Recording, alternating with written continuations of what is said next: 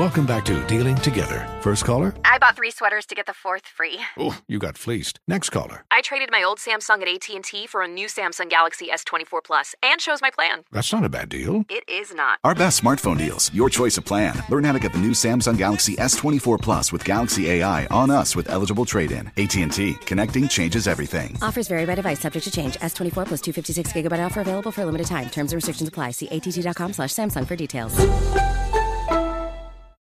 Hammer and Nigel. Can you believe these characters are weirdos?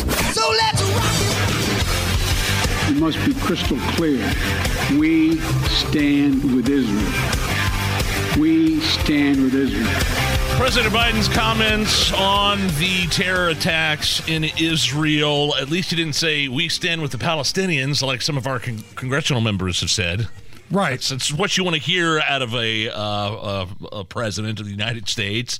Um, you watched most of the statement that he had to uh, say. What do you think? I mean, I've seen him worse. It was 11 minutes, just 11 minutes.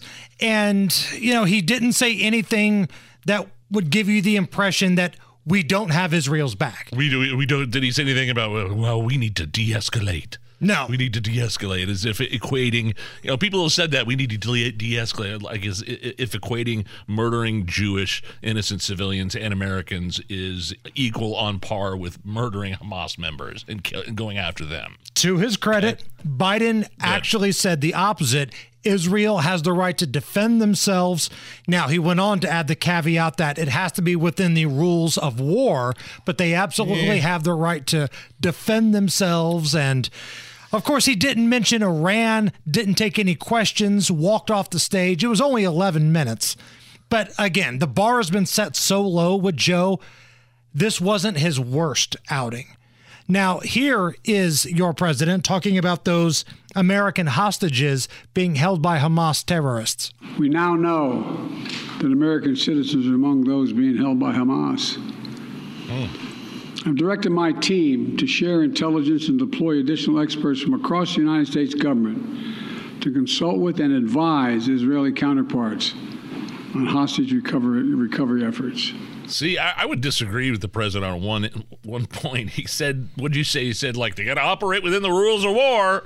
I don't know, man. I think you know the footage that I've seen and the the dead babies and the elderly being dragged out of their houses and murdered, and uh, I think the gloves are off at this point.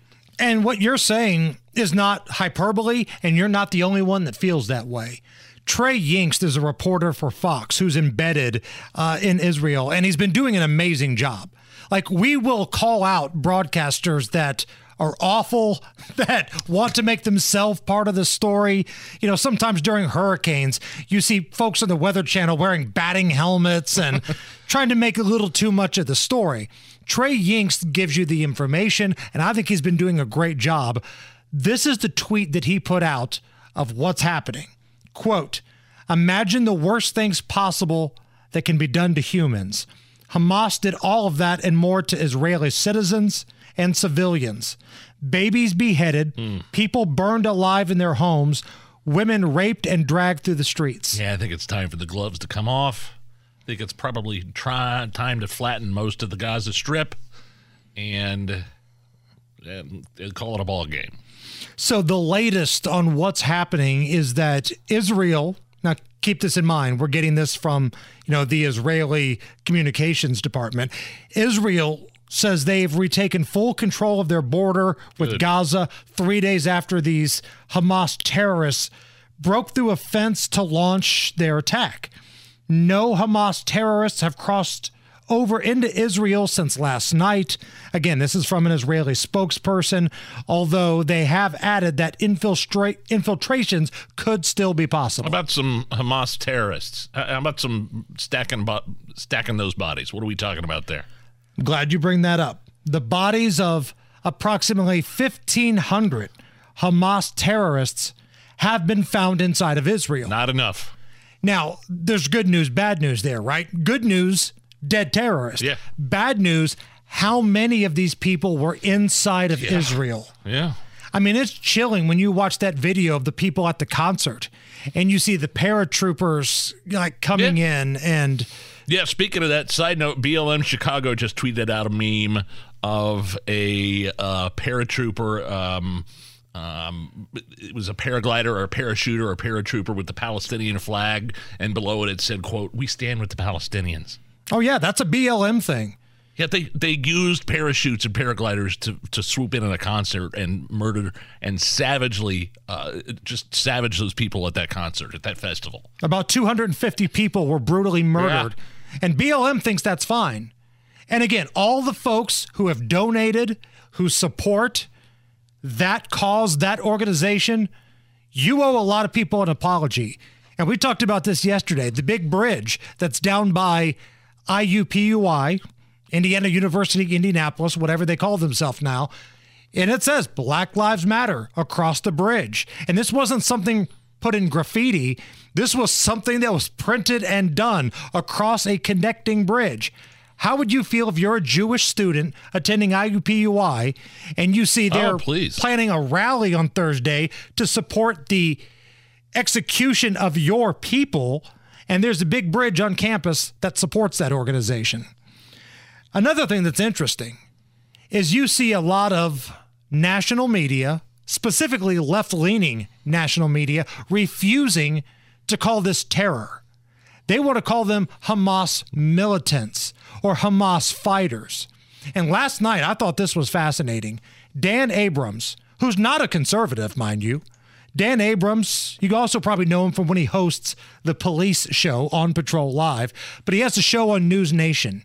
And man, he teed off on MSNBC and their refusal to call this a terror attack. Since Saturday, MSNBC has made 441 references to Hamas militants or, or the fighters. They are terrorists, full stop.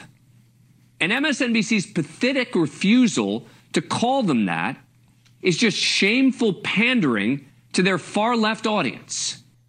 Now, again, it's important to point out that Dan Abrams is not somebody that you're going to find at a Trump rally. Right. Let's just put it mildly.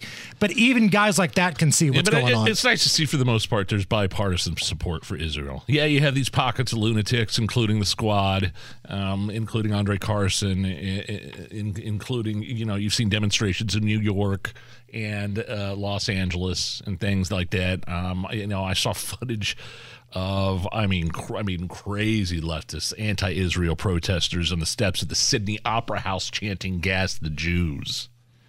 That's what we're dealing with here. And keep in mind, when these Hamas terrorists start chanting, it's twofold it's death to Israel, death to America. That happens in the very next breath. And you're going to have morons out here on the steps of the Soldiers and Sailors Monument Thursday Yeah. supporting that.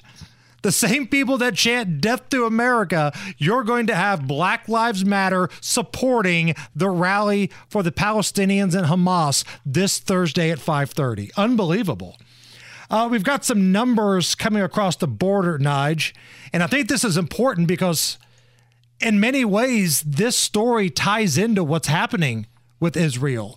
The attack in Israel happened Oh, when it's chilling. guard was down and the Hamas terrorists basically just came through the wall and came in.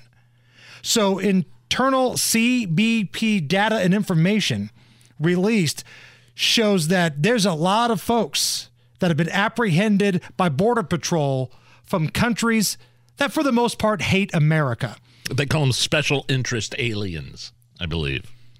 538 from Syria, 659 from Iran, 123 from Iraq, 139 from Yemen, 6,386 from Afghanistan, 1,613 from Pakistan. You're not talking about the refugees we had imported a few years ago. No. These were apprehended, these were illegal apprehensions at the border. from October 1st, 2021 to October 4th, 2023. So we're talking about a two year span here. Uh, Uzbekistan, 13,624. Turkey, 30,830. I mean, if you don't think there are people that got into this country illegally trying to plot something similar that, as to what happened in Los uh, in in Israel, then you are a fool. I mean, there are people actively trying to do the same thing here. I don't know what kind of scale and scope it is. Probably not as big as Israel, but it is definitely being planned here as well.